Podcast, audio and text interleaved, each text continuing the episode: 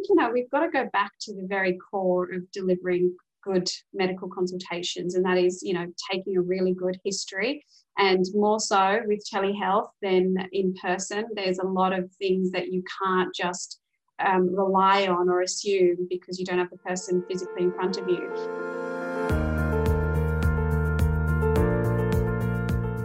Hi, I'm Rocky Rapoto, a lawyer at Avant.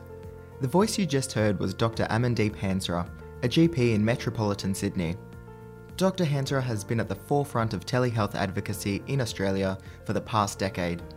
At Avant, we've been getting lots of questions from you, our members, about telehealth, so we created this podcast series in response to some of your questions.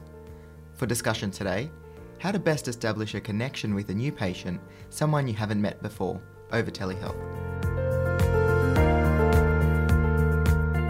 We also met with Dr. Bridget Clancy, an ear, nose, and throat and head and neck surgeon from country Victoria, who has amped up her telehealth practices more recently, and Dr. Penny Browne, Avant's Chief Medical Officer and a practicing GP. Avant's advice prior to COVID was that telehealth is best suited to a current patient where you already have an established relationship. When COVID hit, things changed and this was rarely possible, so we asked our panel how they managed new patient situations. Penny summed it up well. I find it really hard when I've never met the patient before.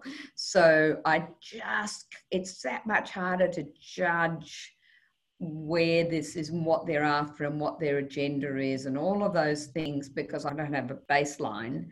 One of the key issues our panel mentioned was the emphasis on the basics of a medical consultation, and that doesn't change if the person is in front of you or if you're seeing them virtually, as Amandeep mentioned at the start. Amandeep also had the following to say. More so with telehealth than in person, there's a lot of things that you can't just um, rely on or assume because you don't have the person physically in front of you. And especially on the telephone, you're you're much more dependent on your good history taking skills. So I think it's important to stick to the fundamentals of how we normally do medical consultations and taking that history, asking all the right questions. It's a great point that Amandeep makes to come to a consultation with an open mind and let the objective history taking inform the diagnosis. We've seen errors in diagnosis when a differential diagnosis hasn't been considered. It's important to, to try and gather any information that you can on the patient. So, whether you have access um, to their patient management system and they've got a record that might have seen other doctors, I think it's important to have access to all of that, whether you're doing the consultation from home or from some other location. Um, I think it's important to access their My Health record if they have one. Um, you can find often information on there in terms of their medications that they're on, or a previous GP or um, healthcare provider might have uploaded shared health summary or an event summary. So I think for video, um, if you're comfortable with it, it definitely is preferable for conditions, uh, consultations where you're meeting a new patient or you are actually trying to do a physical assessment.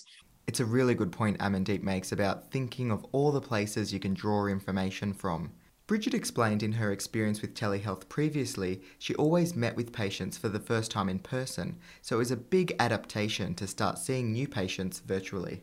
All of my consultations in the past had been with review patients where I'd already thoroughly examined them and established rapport, but all of our patients um, were offered a, a new patient appointment via telehealth first. Offering new patient telehealth appointments can drastically reduce the time it takes for the patient to wait for an appointment so although it's, in my opinion, it's not as good as seeing someone in person, if you need to wait three months to see that, that patient in person, then that's not good healthcare. But if during COVID restrictions I could see a patient within a week or two um, via telehealth and at least start to understand what the problem was and give them some interim advice and set up a plan to meet them um, at, when we could, I think that that's that's a really important um, healthcare thing to be able to offer.